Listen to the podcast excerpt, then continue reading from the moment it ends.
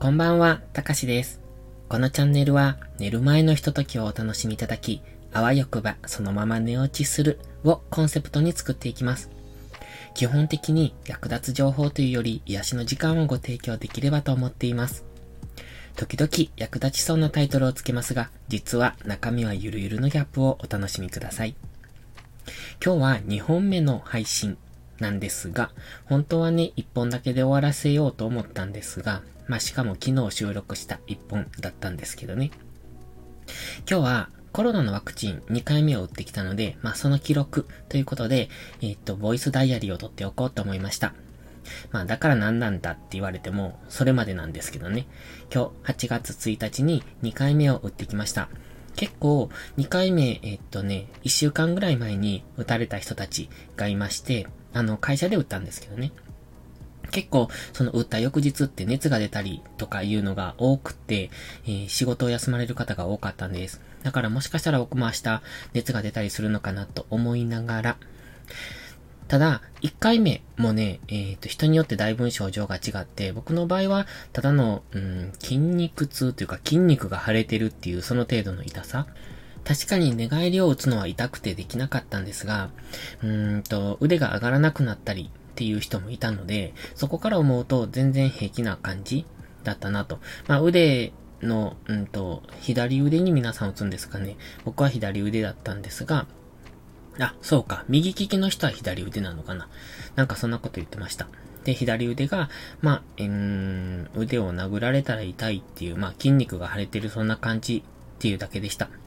で、2回目の後も大丈夫な人もいるんですが、結構休まれた方が1回目の後に比べて圧倒的に多かったので、ちょっとそこが気になるなと。まあ熱が出ても仕事行っていいって言われるなら別に行くんですけど、そんなことで休みたくないので。ただ、うーん、まあ今この状況ですし、熱が出たら休みなさいっていうのが、まあ今のこの日本の 風習っていうか、うん、そんな感じですよね。なので、あとは明日の朝起きてのお楽しみという感じでしょうか。まあ、コロナのワクチンのことに関してはこの辺で。それとね、全然話変わるんですけど、最近自分のこの配信をよく聞いてるんです。うん、よく聞くというか、うん、そう、なんか、あのー話上手になったなと思いながら 自画自賛しながら聞いてるんですけど、ちょうどね、今今回のが224回目っていうので、一応、えっと、ナンバー売ってるんですが、まあ、実際のところはもっとたくさん出してるんですよ。このナンバリングされてないものもありますので。で、このナンバリングされてる200回目までがシナリオを読んでます。そして201回目からは、えっと、雰囲気を変えて、えー、完全フリートークで、まあ、夜の配信に変えてるんですよ。200回目までは一応朝の配信っていうのでやってました。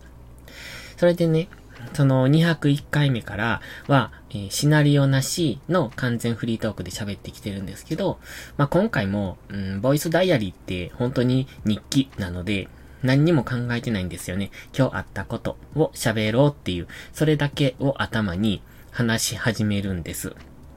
で、その中で、うんと、話題、このことを喋ろうとかいうのを、その時々喋りながら考えてるので、だから話がうまくまとまらないところもあるんですね。で、昨日の配信、あと今日の夕方の配信もそうなんですけど、あの、基本的にはタイトルしか考えてなくって、その場で、そのタイトルにについて喋ることを考えながら喋ってるっていう新しい挑戦をしてるんです。これは自分の中の挑戦なんですね。今まで200回目までは、えー、シナリオを読んで、あ、まずシナリオを作って、シナリオを読んで、うーんと、それをお届けしたいと思ってたんですが、あまりにもそこに時間をかけてしまう、かかるんですよね、シナリオを書くのに。やっぱり1時間ぐらいはかかるんで。で、それが、まあ、えっ、ー、と、簡潔にまとめられてるので、それがいいっていう場合もあるでしょうが、なかなかちょっと時間的に難しくなってきたので、えー、フリートークということでシナリオを書かずにっていう風に始めたんです。で、本当はタイトルを決めて、その中で喋る要点だけをいくつか箇条書きでピックアップしといて、それについて話していくっていうのがいいんでしょうけど、まあ、そこまでの、なんというか、うん、有料な情報も持っていませんので、だから、ただただ自分の思ったこと、考えてること、えー、経験談なんかを喋りたいなと思って、本当に何も準備なしで話すことをしてるんです。で、そもそもね、この、うん、スタイフを始めたのが自分の話し下手を直、直したいっていうところから来たので、まあこれで治るのかどうかわかんないですけど、今やって思うのは、その、話しながら話す内容を考えるので、頭の中でこう、いろいろ整理しながら進め、進んでいくんですね、時間が。これって結構な訓練になるんじゃないのかなと思いながら、まあ実際のところ、あまあ話はあっち行ったりこっち行ったりするし、まとまってないし、この、言いたいことなんなんだっていうところになるので、まあこれがどれほどの訓練になるのかわかりませんが、まあたまにね、ちゃんとタイトルを決めて話すときあるじゃないですか。あの時も中身は考えずに喋ってるので、その場で話す訓練としては悪くないのかなと思いながら続けてます。本当に、こう、うん、まあ、人前で基本的に喋るのはすごく苦手で、まあ、それはたくさんの人が聞いてくれてるからっていうのがあって、まあ、上がり症っていうのもあるんですけどね。話をまとめるとか、最初は、うん、みんなの前で何かをこう発言しないといけないっていう時に話をまとめるんですけど、その、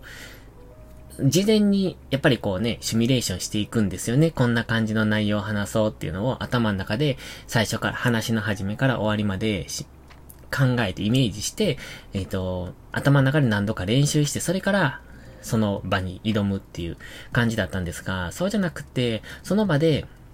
いくつもの引き出しから自然と話を出してこれるような、そんな、えー、話ができると素敵だなって思うんですよ。まあそのためには引き出しをたくさん持っていないといけないっていうのもあるんですが、それなりに生きてるつもりですので、引き出しはあるはずなんですね。ただ、その引き出しを見つけられていないだけだと思うんです。見つけられていない。うーんと忘れてしまっているというか、うん、どこに隠れてるのかなって感じですよね。だからその引き出しを常に出せる、引き出せる状態にしておけば、いつでも、うーんと、ネタが、うんと、自分の頭の中に転がってるっていう状態になるのかなっていうのを思います。思いますっていうか、今喋りながら思いついたことを言ってるだけなんですけど、こんなこといつも考えてるわけじゃなくって、今思いつきました。ただ、やっぱそういうところを目指してるのかなって思うんですよ。こうやって今、話しながら、考えながら、うんと、そしてまた話しながらってしてるのも、最初から考えてたわけじゃなくって、こんなことを喋ろうと思ってたわけじゃなくって。でもそうやって出てくる。そして、こうやって話してる中で、うん、話してる中で自分の意見がまとまっていくっていうか考えがまとまっていく。声に出すから考えがクリアになるところってありますよね。よくやるんですが、結構仕事をしてて、あ、自分のキャパオーバーだなって思うときは声に出していろいろ言うんですよね。まあ、独り言っていうのかな。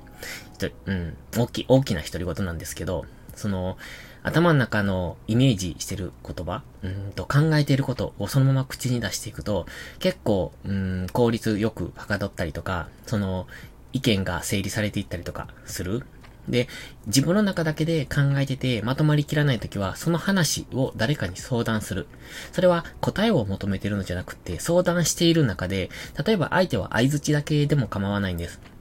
そうやって自分の中で話していると、だんだんだんだんと頭の中が整理されていって、そして答えにたどり着ける。まあ自分で喋りながら自分で答えを出していく。結果的には。そんな感じになるんです。だから、頭の中を整理しながら話していくっていうのはすごい大切だなって思うし、その訓練っていうのも、うん、大切なんじゃないかなって思います。まあこれがこの先の自分に必要なのかどうかっていうのはわかりませんけれども、でも、こうやって、えっ、ー、と、何かしら あの、自分を高めていける何かそして、一歩でも、うん、昨日よりも今日、今日よりも明日って、自分を一歩でも先に進めていけるような何かっていうのに、日々、うん、努力、努力っていうのかな。うん、していきたいなって思ってますので、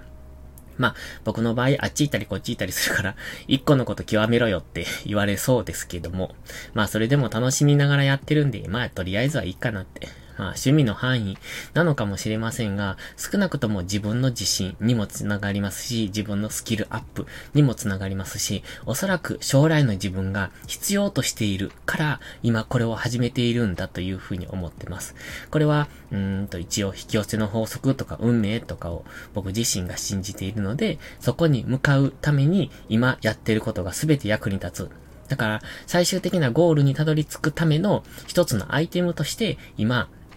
これを、えー、トークスキルとか考える力っていうのを身につけていってる段階なんじゃないかなって僕はいつも思ってます。だから今自分のやってることっていうのは一つも無駄じゃなくって、それは仮に今それが無駄な行いに見えたとしても、それは無駄なことじゃない。